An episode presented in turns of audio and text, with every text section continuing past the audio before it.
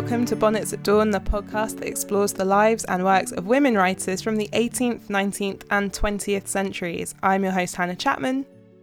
And I am your host, Lauren Burke. And this week we are talking about beloved Canadian author Lucy Maud Montgomery. Now, Lucy, also known as LM, was born on Prince Edward Island in 1874. When she was 21 months old, her mother passed away and her father sent her to live with her maternal grandparents, much like the protagonist of her most famous novel, Anne of Green Gables. Or Anne with an E, which is the Netflix series, if you've only ever watched that, like me. Like some people. um, Lucy was a very imaginative child. By the age of nine, she had started writing poetry and she was keeping a journal. And like so many writers that we cover on Bonnets at Dawn, she worked as a teacher, but always truly like what she wanted was to write. Montgomery was a prolific writer. She earned a little money by publishing poems, short stories, and essays in British, Canadian, and American magazines. And after a solid round of rejections, her book Anne found a publisher in 1907. Over the course of her life, she published 20 novels, 530 short stories, 500 poems, and 30 essays, which is quite the catalog. I feel like she's up there with Frances Hodgson Burnett, really. Yeah, that's a lot. I think it's the 500 poems that might tip her over the edge on some of them, right? Because some of, yeah. like, you've got people who have written, like, a lot of novels, a lot of short stories, mm-hmm. but then that poetry. That poetry. That's and Louisa May Alcott as well. Long bibliography. Yeah. And those three too, like really cross the sort of like children to adult markets and as well. I think transnational narratives, maybe less Louisa May Alcott on that mm-hmm. one, but definitely Frances Hodgson Burnett and um, L.M. Montgomery. We have heard you guys. Lucy Maud Montgomery is one of our most requested authors, and um, you know, I'm I'm sorry to say that she's someone that neither of us had really read up until now, but we're catching up to speed. And here we are. I read like an essay and I watched the Netflix show. So, you know. The train has left the station. We're on we're on track. We're going somewhere. yeah. Yes. I've bought my ticket. I feel like I see you're on the train and yeah. I'm like, "Oh, hey, I'm just um getting a little snack. Just in the pumpkin cafe getting a little Cornish yeah. pasty. yeah, I mean, there's still 20 minutes before it departs. It's fine. Calm down. You've got our seats. Yeah, so we've we've been circling her for a bit, and I do think it's fitting that we're introducing her during this literary tourism season because she is often described as being a regionalist writer, which means that the people, the history, the landscape of Prince Edward Island, they are all featured really heavily in her work. Um, like a lot of the place names are place names that she used for things as a child. Um, also, really fun thing in the Alpine Path is just that she says that she writes a lot about the places she knew, but the people were all fictional because people kept like recognizing themselves. She's like, that's not true. So another good reason to to read it because like George Eliot absolutely just wrote about people she knew. So, another reason that we wanted to tackle L.M. Montgomery now is because we heard about a really cool project which is being run by two scholars who are studying Montgomery's international appeal just by surveying readers to see how they discovered her writing. So, today we are going to talk to the women behind the project Your LMM Story. I keep wanting to put a third M in there. You should do it. LMMM. So I, I probably will do it, guys, just just to let you know. Dr. Trinna Frever is a tenured professor turned fiction writer. She specializes in the intersection between oral storytelling, music, visual media, and print fiction. She has presented at over 30 international conferences in locations ranging from Florida to France and published her work in an array of academic journals, including the Tulsa Studies in Women's Literature and the Journal of the Short Story in English. You can find Trinna at her website, trinnafrever.com. That's T R I N N A F R E V E R.com or Trinna underscore writes on Instagram, where she is very active. And Dr. Kate Scarth is the first chair of L.M. Montgomery Studies at the University of Prince Edward Islands, L.M. Montgomery Institute. Uh, her research focuses on place and fiction. She's particularly interested in urban and suburban fiction, which is also the topic of her book project, Romantic Suburbs. Her captivation with literary places extends to Atlantic Canada, and her work on this region includes the project Halifax's Literary Landmarks. She has published in various academic journals, including Women's Writing and European Romantic Review, and you can find her at katescarth.com or at katescarth on Twitter. With that right. said, may I plug for a little bit part of the reason I think you should go read Anne of Green Gables? Mm-hmm. Because I personally, I, I, did not read it as a child. Mm-hmm. I read it for the first time as an adult. I might give you my full LMM story later. Uh-huh. But I think it's misguided to mm-hmm. consider Montgomery only a children's author. She mm-hmm. writes child protagonists beautifully, and I understand why she gets commended for that and why children respond to it. Mm-hmm. But I really think of her both as a regionalist and a humorist. Oh. And I think for adults reading her for the first time, many of them have the experience of, I didn't know it would be so funny, or I didn't know it would be so relatable because she's so often billed as a children's writer, which like I said, I think is a little bit of a misplacement. And do you think? I mean, we run across this a lot on the show too. And I also I used to be a children's editor, but now I I do I mean, children's writing, uh, which I was cornered into. Honestly, not what I set out to do. but do you think that is to um, gender? Do you think that was because she is a woman? I think she gets marginalized in a number of different ways and one of them and and i'm a huge fan of children's lit i mm-hmm. write children's lit i read children's lit for fun mm-hmm. i'm an advocate of children's lit i don't think there's anything less worthy in children's lit than in any literature mm-hmm. Um, mm-hmm. i would hold my favorite children's writers up against any quote unquote classics of traditional literature and consider them just as strong. Mm-hmm. But I think many critics, readers, I'm going to say non readers in the sense of people who haven't read her but want to comment on her works, mm-hmm.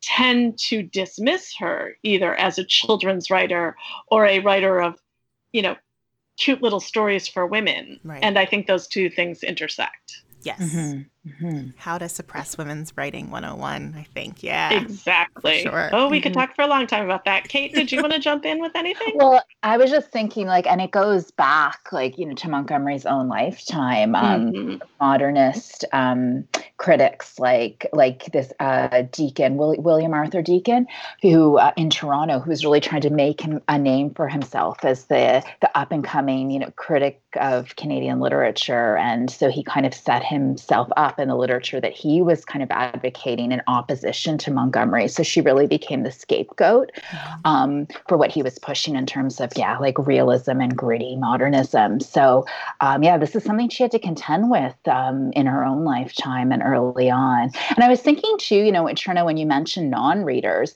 it also made me think like it's interesting how Montgomery and Anne are seen on Prince Edward Island because, you know, in, on one side, you know, so the economy is run by tourism. Um, mm-hmm. And so a lot of people do appreciate kind of the cultural and economic benefit um, that Anne and Montgomery bring to the island.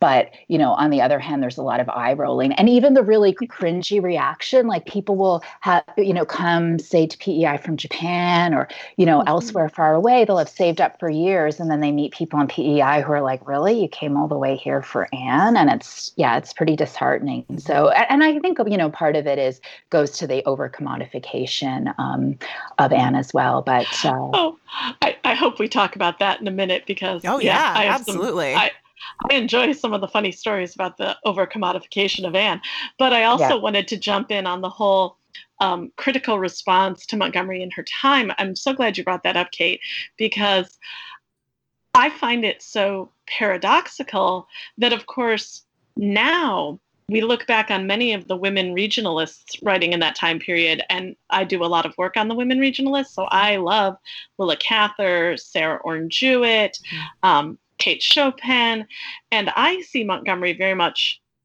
doing something similar. And mm. of course, she read all of them, and I hope to do some work, published work on that soon.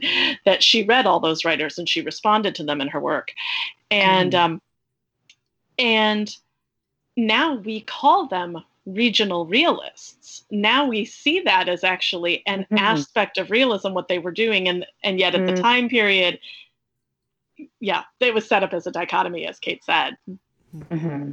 Yeah, yeah, for some reason, domestic female sentimental stories were not not realism. And Montgomery jokes about it, right? Like about, right. um, oh. you know, they want me to put pigsties.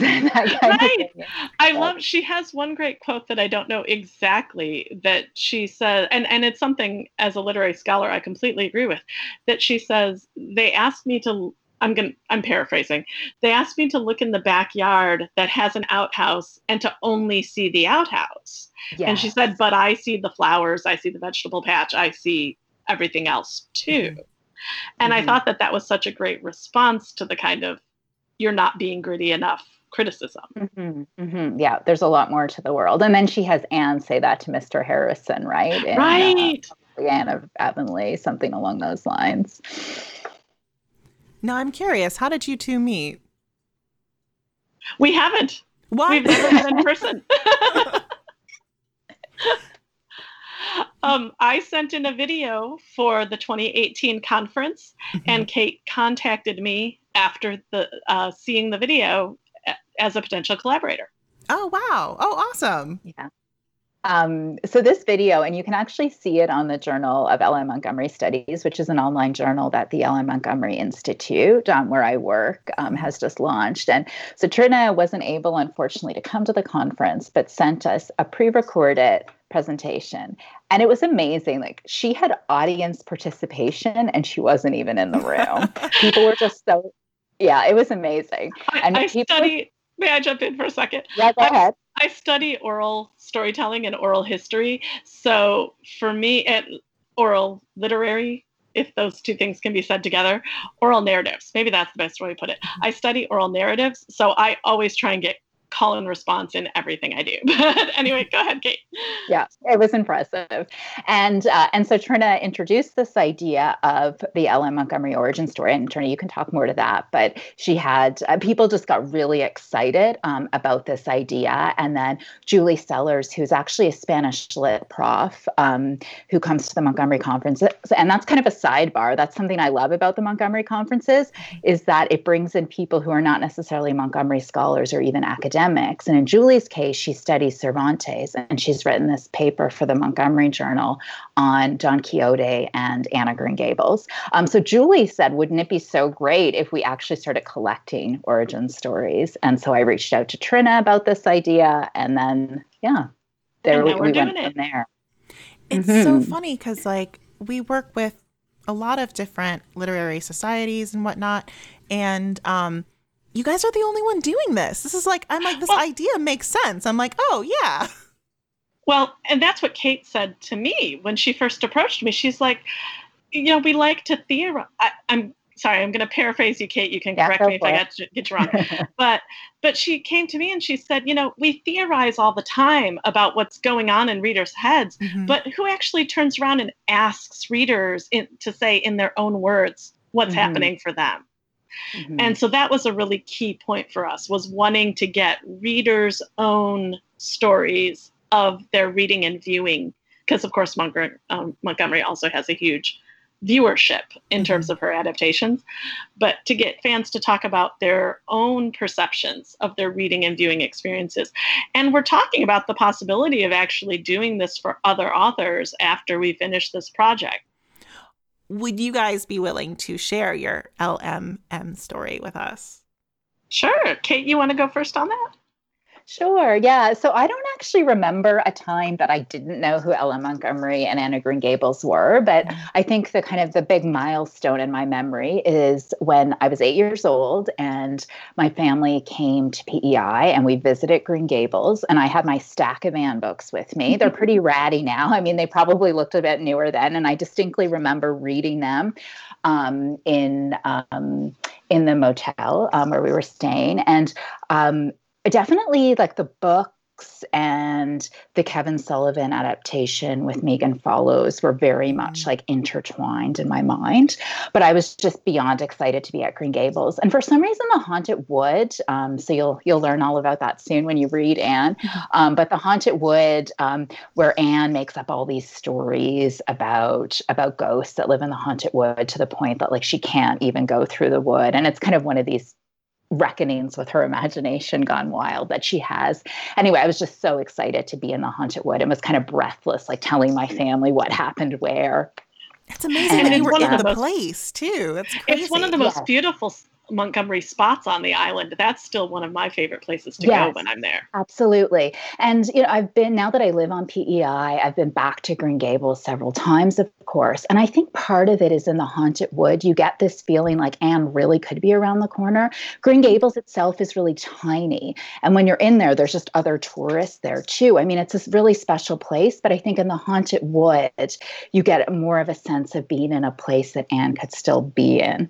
Um, and, and it is really really beautiful. And if I may jump in, and also a place Montgomery actually was, because of course the Anne of Green Gables house is constructed in memory of you know mm-hmm. what happened in the books, but mm-hmm. the woods surrounding it and up the street and you know a lot of that area was area that Montgomery herself trod mm-hmm. because mm-hmm. people she knew lived there or lived adjacent to it. Mm-hmm. Yeah, absolutely. And I still think, and I, I can talk more about this the uh, Cavendish uh, site of L.M. Montgomery, or the site of L.M. Montgomery's Cavendish home, um, where Montgomery um, grew up, even though the house is not there, is such a special place because you mm-hmm. still do really get that sense of it being a place where she was. And actually, the kitchen where she actually wrote Anne of Green Gables is back there now. So you can actually oh, see oh, really? the room she wrote Anne. Yeah, that I haven't seen that one yet. The, yeah, that's just happened in the last year. So that's very exciting. Um, yeah, so uh, that definitely that trip to PEI really stands out in my mind, um, and of course that eight-year-old would have been pretty excited to um, to find out that you know 25 plus years later um, that I would become the chair of L.M. Montgomery Studies at the University of Prince Edward Island, and that you know was something that I never anticipated. Even once I had done a PhD and was on the academic job market. My PhD was on turn of the 19th century British writers. Uh, so Jane Austen um, and Emma specifically was um, one of the chapters in my my PhD dissertation. But to end up so close to home and working on Montgomery um, was yeah definitely a, a dream come true like sometimes i yeah i still kind of have to pinch myself and uh, um yeah so that's really uh, that that that's all how it started. And although i said like my you know my academic career was really focused on jane austen my very first conference paper at the northeast mla in boston um, was on was on anne of the islands. So my montgomery academic roots uh, go go back far too. And and now kate i have to say i'm wondering if i might have been at that presentation and not known it was you. It's actually yeah. possible because yeah. I used to attend NEMLA pretty frequently. So maybe we have met. That's a hoot. and then what about you, Trinna? What's your story? Okay. Well, my Montgomery story is that I was given a copy of Anne of the Island, which is the third book in the Anne series, mm-hmm. when I at when I was 18 and going away to university because it's a book about a girl going away to university.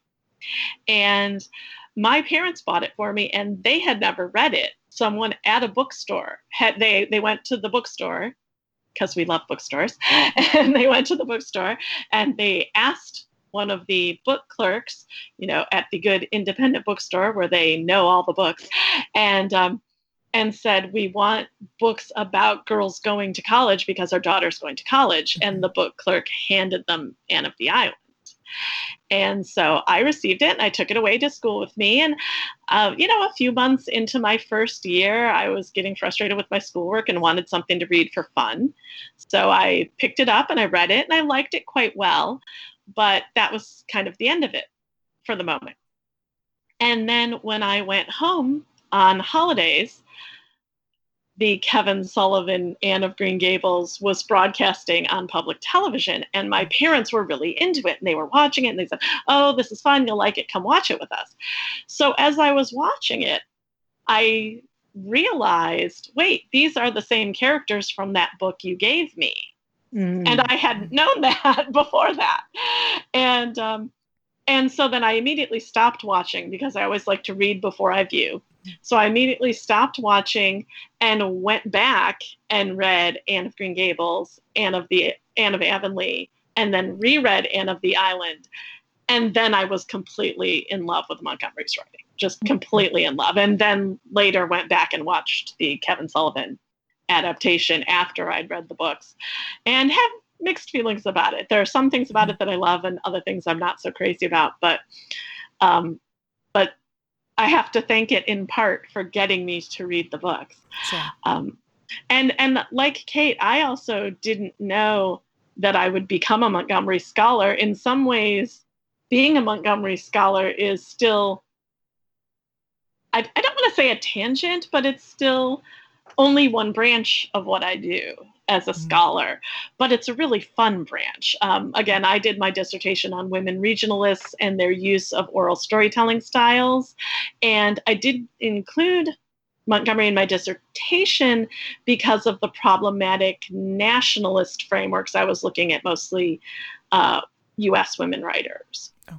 But I always had her in mind as doing a lot of those same things that I had looked at with the U.S. women writers, and um, and she just kept coming around. Mm-hmm. Different projects I would do, it was like, oh, but this has an L.M. Montgomery component. This has an L.M. Montgomery component, and and it's as Kate said, it, it's a really wonderful conference. I think the conference is part of what launched me as a scholar because I went to a, one of the very early ones and it was just so much fun. It was such a great mix of scholars and fans and very critically rigorous without being pretentious, mm-hmm. which I loved. And that's an annual conference, and does it move around, or is it um, always like... at PEI when we're not sheltered okay. in place, and um, every other year? That's right. Yeah. So it's it's in even years. So, uh, one thing I'm really interested in knowing is like, is there a particular sort of L.M. Montgomery, you know, piece of writing? So, this could be anything. It could be a book, but also a journal entry or a letter. Is there something that you really love that you really like go back to quite often? I have two, Kate. Okay. Do you, you want to go first, or yeah, okay? Well, first of all, again, Anne of the Island. It was the first one that I read. Um, mm-hmm. But as as a scholar, just that depiction of young women at university, it just appeals to me every time. And and it's such a great mix of them, you know, like having fun but also studying, also really trying to succeed, really driven and ambitious. And it, I was like that, so I liked seeing that experience reflected, but also in a kind of vintagey way, you know, turn of the mm-hmm. century way. And um, and so that one, but I also absolutely love the place where they live in Anne of the Island while they're at school. Mm-hmm. It's called Patty's Place, and it's a house that Anne rents with three of her friends, and then they have one of them has a maiden aunt who comes to live with them to be kind of the live in chaperone. And that both how they get the house, which is this wonderful, it's depicted as this kind of wonderful kismet, this kind of everyday magic that Montgomery depicts so beautifully and that I believe in so strongly. But I also just loved that depiction of this community of women, this little household of scholarly women, all, you know, reading their books, but also getting worried about the price of butter. And, you know, I just, I love it. I love Anne of the Island too. I've actually written an article on Anne of the Island because I my PhD thesis was on suburban space in London at the turn of the 19th century, and I started thinking about Patty's Place as this suburban space, like a cottage in the city. Awesome. Um, and I'm really interested in the urban aspect of Montgomery because of course that's not usually how we think about her but she um, she she retired to Toronto. She lived in Halifax twice as a student and a journalist um, so I'm really interested in her urban dimensions. And um, I was going to say something else about that. Um, Patty's anyway. Place uh, oh, yeah, the community of women. Oh, but yeah. So, um, it, so uh, Anne of the Island is set in Kingsport, which is a fictionalized Halifax, and they go to a college that's a fictionalized version version of Dalhousie, where I did my mm-hmm. undergrad, and I had no idea. Um, when I was a student, that it was kind of the same place. So that was really exciting years later to find out that Anne and I, and actually L.M. Montgomery as well, went to the same university. Yeah, that is fun. oh, that is cute. Yeah. Yeah. And I have one other piece of writing. Should I mention that too? Or yeah, okay. go for it. The the other one, and, and it's one that often gets dismissed even by Montgomery scholars, but I actually love her piece called The Alpine Path the mm-hmm. story of my career. And Kate, correct mm-hmm. me if I'm wrong. I think it was originally serialized in a newspaper as a like a one or two part newspaper article. That sounds right. I believe that's the case. I think it was originally serialized in a newspaper, but it's now published as a very very slim volume of its own, where Montgomery talks about her writing experience in this beautifully positive way and and casts herself as a woman writer in this very uplifting style. And sometimes montgomery scholars kind of rip on alpine path for being sort of too uplifting. It's sort of the public's face when she was often suffering in private. And even though that may be true i actually see both sides of that the you know the public face and the suffering in private the positive and the less positive as all still quintessentially montgomery together and mm-hmm. and i it's so important to me that we not forget that she had that uplifting voice about herself about her writing mm-hmm. about her pursuit of being a writer and she casts it as a pursuit it's not like these there are other women as recently as 1950 and 1960 kind of saying oh i stumbled into this or i'm not a real writer or kind mm-hmm. of being very self-deferential about their work and i love that she is unapologetically unself-deferential about her work mm-hmm. Um, there's also some really great like memories of her childhood, just biographical gems in the Alpine Path too. Um, I oh, yeah. yeah, I, I I was in Japan in December and was asked to come do a talk at the Canadian Embassy in Tokyo because there'd just been a new Japanese translation of the Alpine Path. So they had the mm-hmm. translator there speaking about her translation, and then um, I provided some more general context and uh, anyway that was it was just that was also fascinating right to just share that with this japanese audience who's just so engaged in in montgomery and interested in any aspect of her and okay. i did check oh yeah I, I was just going to ask do you know if there was a particular reason why the alpine path was getting a translation is it just because they want as much L.M. Montgomery as they can get? Or did they happen to speak to whether there was something culturally appealing about that piece? Yeah, I didn't get a sense of there being any particular reason, like why this text, why right now, but basically everything has been translated right. or is being translated um, into Japanese. Um, and I, I did meet um, Yuko Matsumoto, who's been trans doing new translations unabridged of all the of the, all the Anne books with an incredible amount of research.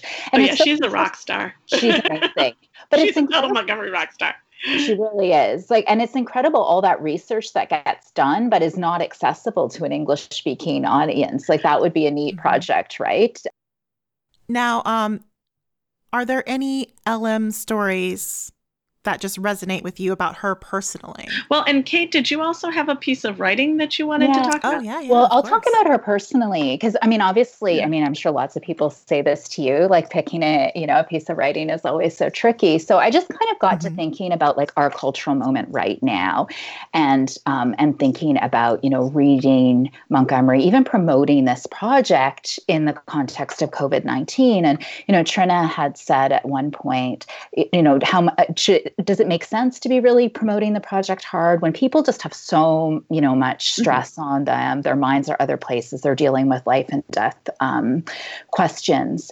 And you know so this is something that we've been thinking about and um, and so you know it's got me thinking about you know reading montgomery in times of crisis but also how she negotiated crises like world war one and the spanish influenza in her own life and writing. So um, the spanish flu which obviously was hugely devastating touched her in a really personal way. So her cousin who was really her kindred spirit frederica campbell or We fred love Fred.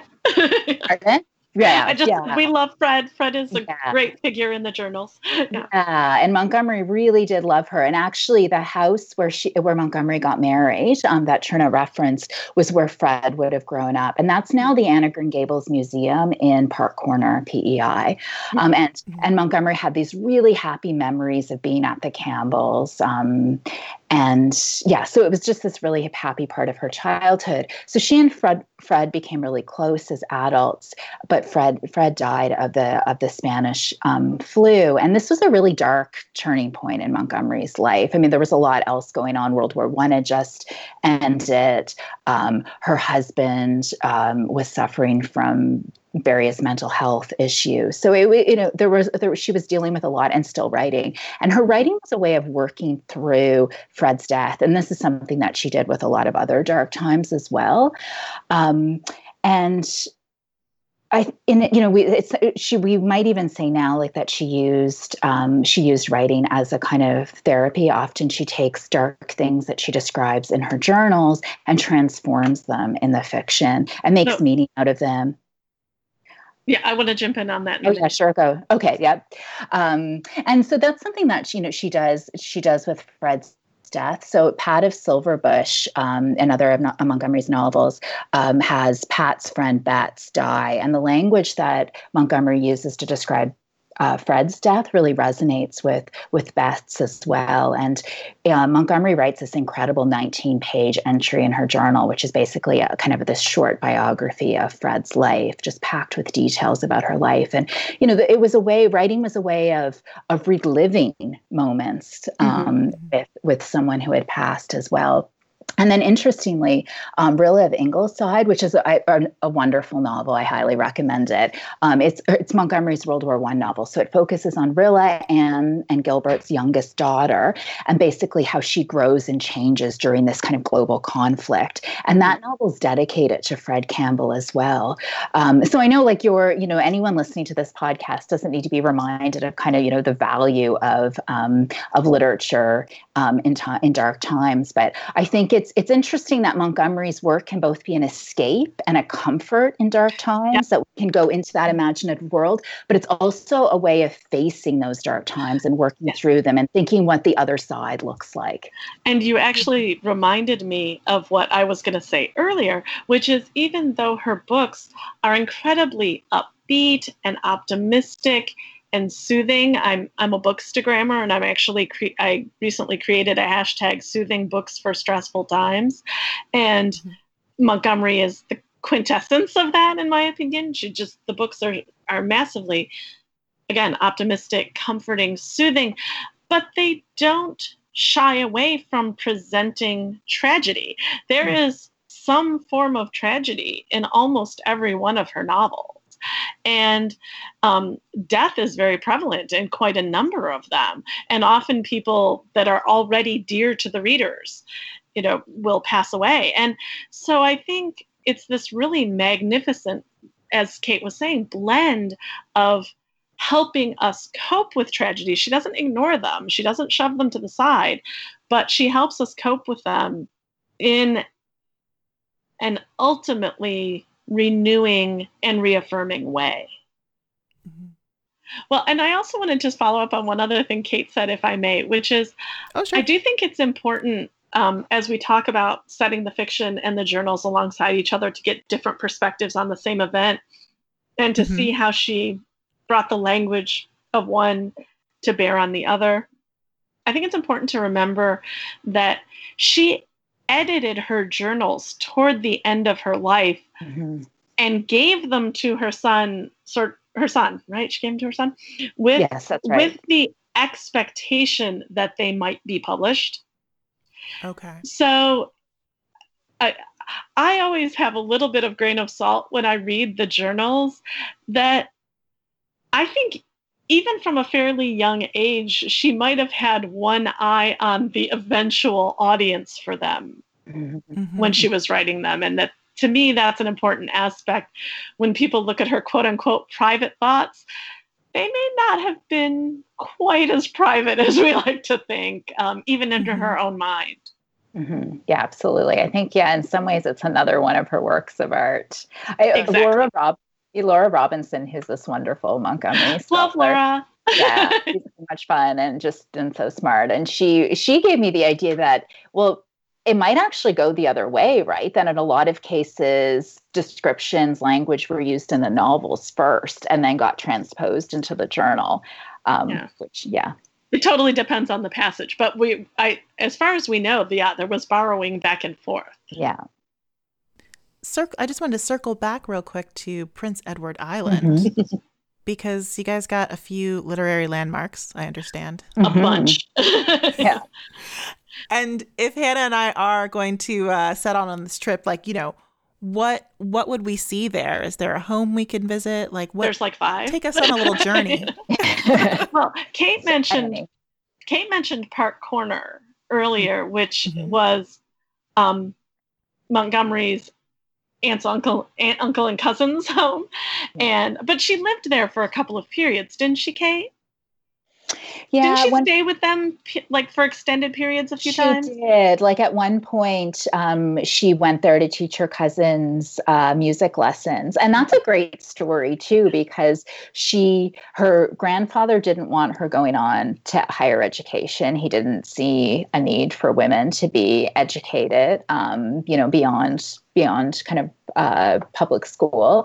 And uh, her grandmother disappears for a day um, to Park Corner, and her grandmother never went anywhere. So it was kind of suspicious. And so, and Montgomery was raised by her maternal grandparents.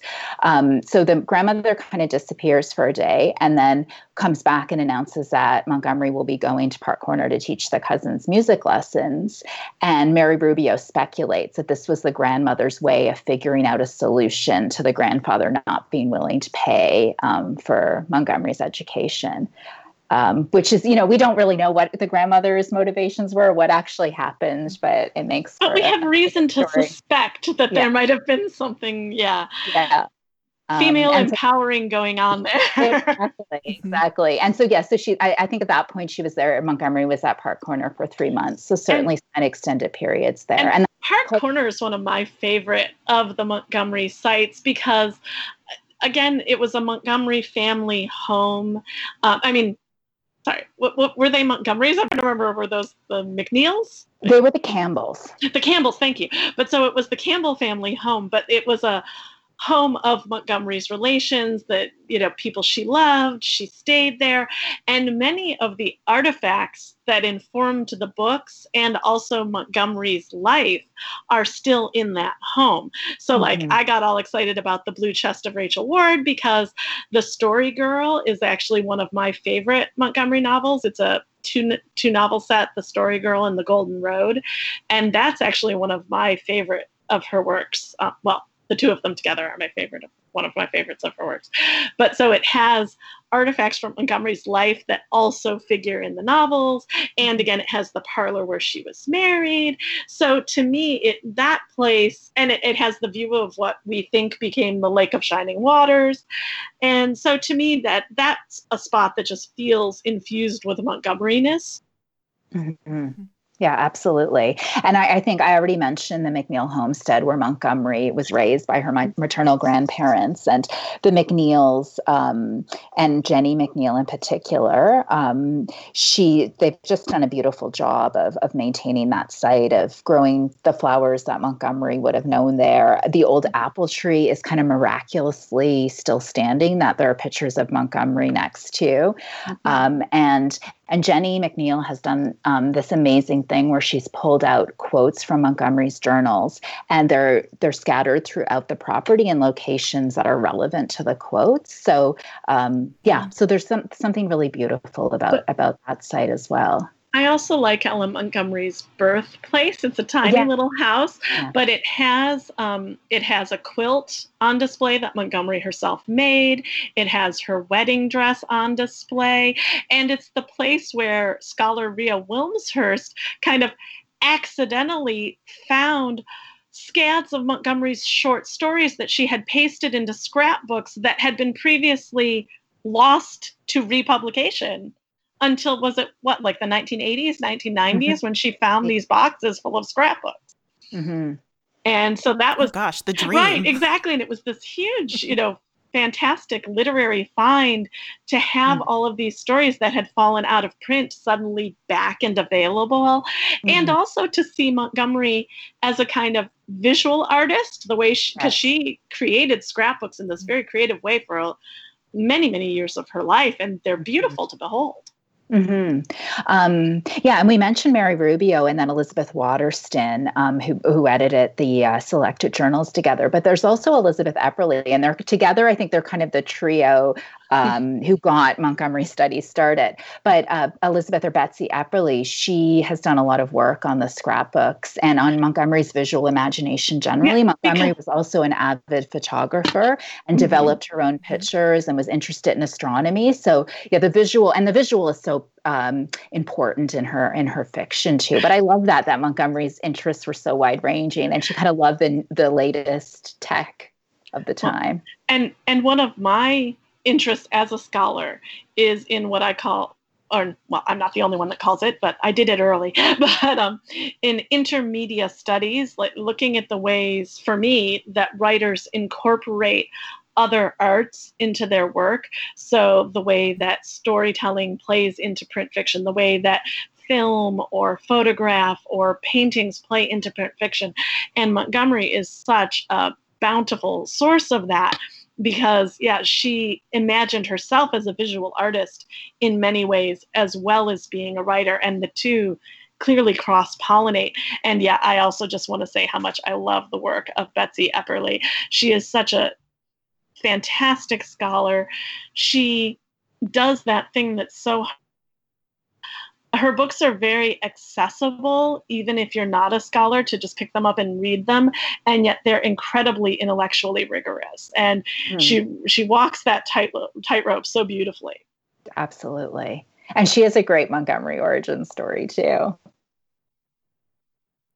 How many stories have you guys collected so we're, far? We're Just coming up on a hundred, right? We are. Oh, But the project's only been in play for a few weeks, so we're it's going to be open till September. So we're really kind of aiming for thousands. And what's it going to look like when it's all finished? Like what format? How do you yeah? How do you want to like publish? We're this? picturing a, a book and a website. Mm-hmm. So mm-hmm. the website will probably have excerpts and possibly also some stories in as a whole but um, but we're also planning to do a book with Kate and I, each taking different aspects of what we find from the stories and discussing them in more detail across a number of stories. Kate, is that how you're seeing it too? yeah, that's it. Absolutely. Yeah. So we already kind of have like our, you know, our dream themes that we'd like to explore. So we'll just have to see what the mm-hmm. stories uh, reveal. So many Montgomery fans share their Montgomery stories voluntarily and they show up in so many odd places. Like I was just recently rereading A Wrinkle in Time, which was one of my favorite childhood books. And there's an interview with Madeleine L'Engle at the end of it where she says she read Emily of New Moon as a child and it made her want to become a writer. Mm-hmm. You know, like like she volunteers her L.M. Montgomery origin story before this project ever existed. When, whenever I watch You've Got Mail, and there's that scene in You've Got Mail where they're crying in the bookstore because it's closing, and the one woman says, you know, your mother gave me Anne of Green Gables and said, read it with a box of Kleenex. I'm like, You've Got Mail has an L.M. Montgomery origin story in it. Yeah, it's it's something I don't know if it's specific to Montgomery, but it's something that Montgomery seems to foster that people want to share their stories of how they discovered her. Mm-hmm. Yeah, absolutely. And um, and it's something too, like Trinna's talked about how scholars often share their L.M. Montgomery stories, like Betsy mm-hmm. Epperly, for example, like mm-hmm. will share her Montgomery origin story in her scholarship, right? So it's yeah. this kind of blurring of the personal and the professional um, mm-hmm. that that I don't know seems natural. And and I also think again, from from my perspective, it's kind of metafictionally so important because these scholars are perpetuating images of themselves as readers for young readers which mm-hmm. again i think for women is so important that it's almost like they're passing on this legacy look i'm a reader so if you're a reader too you're like me mm-hmm. Mm-hmm. now if our audience wants to share their story how do they do this what what format do you guys want like how long Kate, Kate, let's say the website. Kate, let's say the website together. You ready? It's all right. Okay, go. Your your L M. let's try it one more time. one. Let's go. One, two, three. Shoot. Okay. One, two, three. three. Your your L M M story. Uh, we're not going to do it at the same time. Okay. You just do it. I always want to add too many M's. Your L M story. Your LMM story dot com. And that's our social media handle too. Yeah, and we're also hashtag your LMM story, and we're at your LMM story on most of the major social media channels. Um, so that's where you go to share. It can be as long or as short as you want, as far as we know. We have not yet hit a maximum in mm. terms of what the server will handle, and and some people have already done pretty long ones so we think yeah. they can say as much as they want we I, I was very careful to test when we were in the beta testing phase that if people want to type it out in a word program and then copy and paste it over that that worked successfully for us every time we tried it mm-hmm. so mm-hmm. you don't have to like type into the text boxes while you're live on the site you can write mm-hmm. it in advance Mm-hmm. Um, and if people want to do something more creative, a video, something visual, um, or audio, that they're welcome to do that too. So if they go into the survey, there's a way to upload their story there. Our email address is also available. So um, basically, if the, if um, if people go to the um, to the survey, you know, we ex- or and to the website we explain what the project's all about yeah. we're collecting L.M. Montgomery stories and then um, and there's an and faq they, and there's a background so people can kind of read it around and get a feel for what we're doing it, may i circle us back to the commodification of anne because oh, right. the oh, first yeah. time i visited the island there was also like a comedy troupe doing spoofs oh, of yeah. anne that they called Annekenstein right and um, I never saw it, but I did think that was a hoot that that existed. Sorry, I'm finding lots mm. of things to be a hoot today, and um, and and there's yeah, there's also part of the world of Montgomery is all the goofy kind of tourist product spin-offs. I mean, you can oh, buy oh, yeah, like what's the best thing you've yeah, seen? you can buy Anne of Green Gables potato chips. I mean, you can the when I taught L.M. Montgomery, I, I, I, guess, taught for the University of Prince Edward Island their L.M. Montgomery course at the time, and um, and one of the things I did was I sent all the students home and I said, okay, find the weirdest like Anne tourist product you can and bring it in, and we'll talk about them. And one student found an Anne of Green Gables ashtray where you basically stubbed out your cigarette on Anne's face. That was one of the most disturbing, certainly. but you can also get raspberry cordial, of course. Oh yeah, which is wonderful. I'm surprised someone hasn't tapped into the uh, the currant wine uh, market. You feel like there'd be a craft beer, there'd be craft beer potential there. Um, well, and there is, isn't there Anne of Green Gables soda pop too, if I remember correctly? yeah, that's the raspberry cordial. Oh, okay. Because yeah, I remember that from when I was there, and I remember the potato chips, which of course PEI potatoes are wonderful, and um, I mean, uh, just everything you can think of, dolls and Christmas ornaments and quilts. I I kind of like that there are Anne of Green Gables quilts available lots of places because Montgomery references quilting so much in her work. Um, Mhm. actually one of it, it's not necessarily weird but it's definitely kind of an offshoot product is um i spoke earlier about how i love patty's place at anne of the island and in patty's place in the book she talks about these two china dogs gog and magog that Mm. sit on either side of the fireplace and now you can get replicas of those uh, on the Mhm. island lots of places i get a kick out of that And That's perfect. That's very Yeah, specific. that's interesting too because Montgomery grew up with dogs by the fireplace, and her Right. dad, what her dad said, when they hear the um, clock strike midnight, they'll jump up and I don't know, wag their tails or something. right like the dogs she- come to life yeah they would come to life. And so she was disappointed when she found out that wasn't actually true. But he, then he clarified, well, they'd have to hear the the the clock chimes. So that was kind of his loophole. That of course they're ceramic dogs, so they couldn't actually hear. But um, so she'd grown up with these dogs, and then when she was on her honeymoon um, in the UK, she wanted to buy um, her own set for her home, um, for her married home. And so she went through all these antique shops trying to find these dogs. So they're part of her own shopping experience too. right And we are back.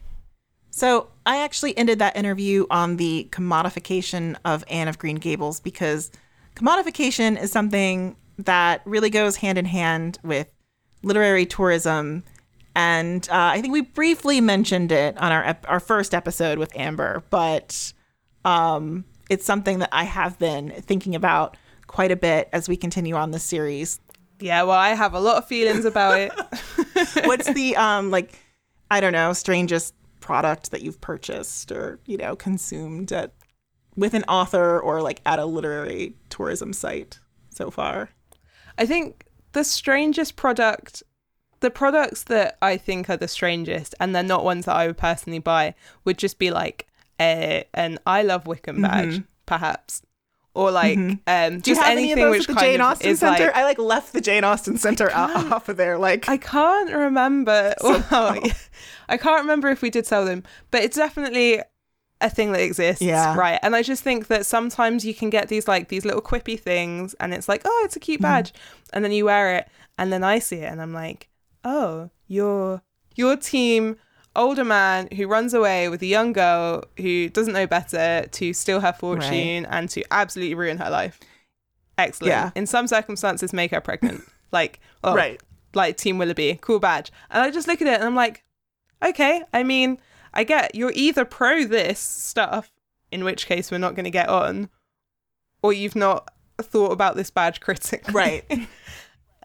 So, but I, I do wonder if part of that is, and we were talking about this earlier and this didn't cross my mind, but also I worked at the Jane Austen Centre. So I wonder if that's why I have an aversion to literary souvenirs. yeah, because you were surrounded by them. You were you were selling them. You were part of the this whole system, Hannah.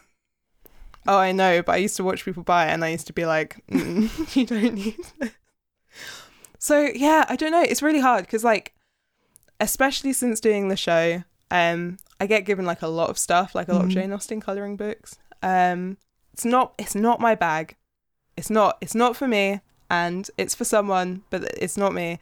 And what I would like is, and this is what I always leave gift shops with, is like a, a new biography about a person, especially if it's like how their life intersects with the life of another author, which, believe it or not, I think that gift shops are the best bookshops for like this kind of Oh niche yeah, subject, absolutely. right? Yeah.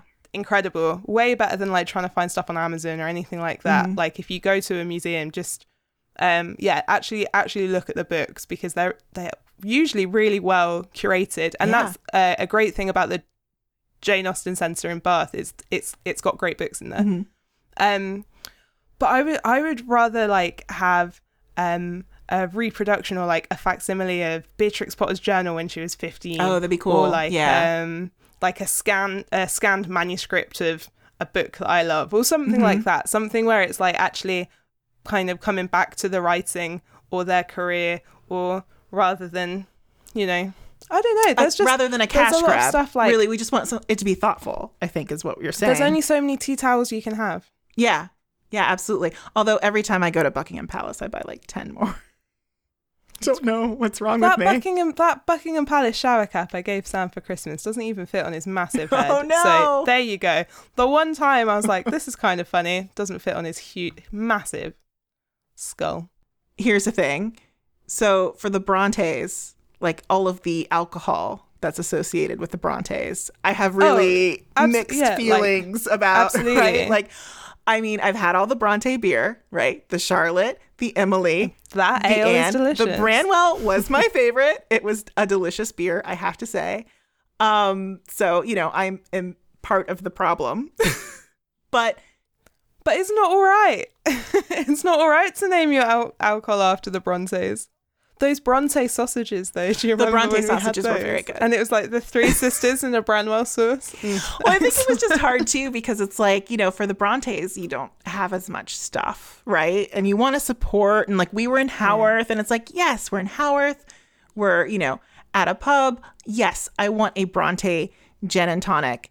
And then while you're having it, you're like, okay, this Bronte gin, very nice. But then you start thinking about Tenant of Wildfell Hall and, you know, Branwell's Exactly. demise, and it's um a very sticky, odd situation just, to be in. Not just Tenant of Wildfell Hall, but Charlotte Bronte's reaction to her sister writing and publishing Yeah. Tenant of Wildfell Hall.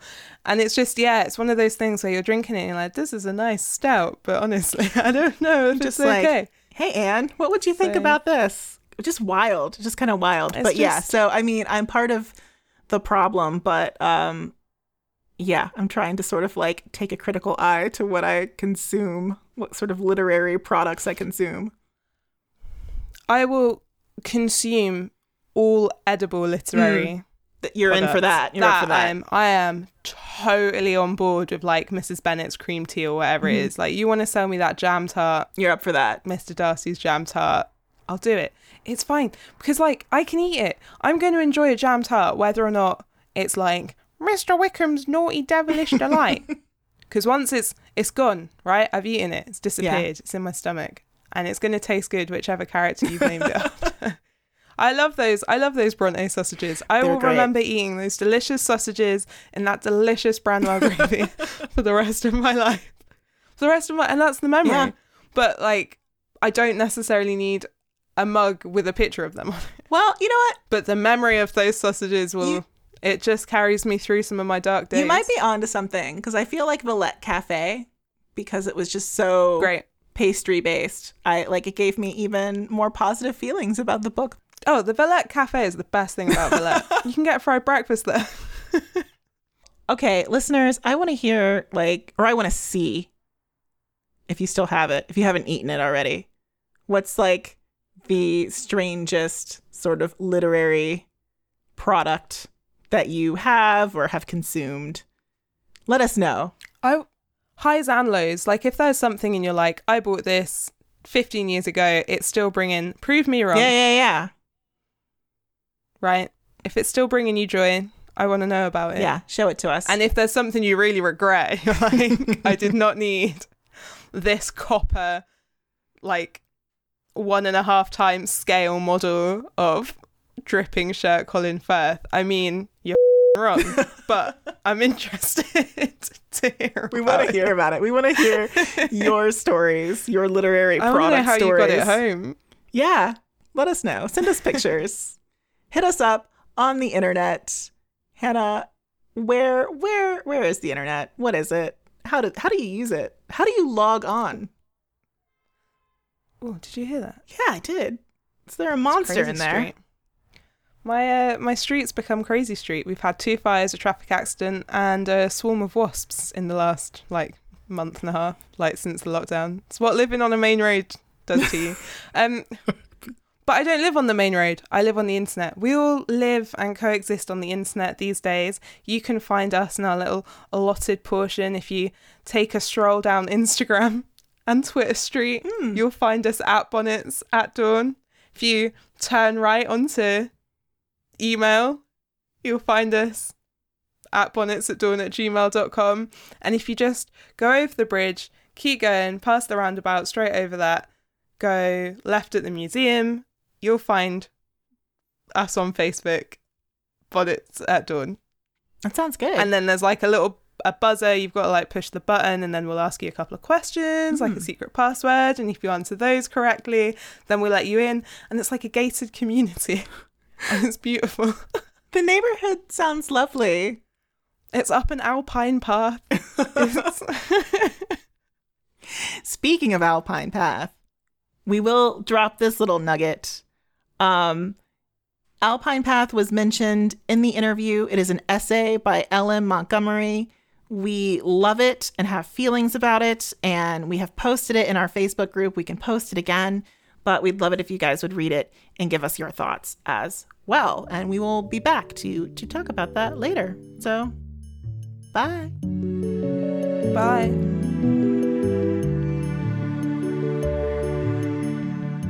Bye.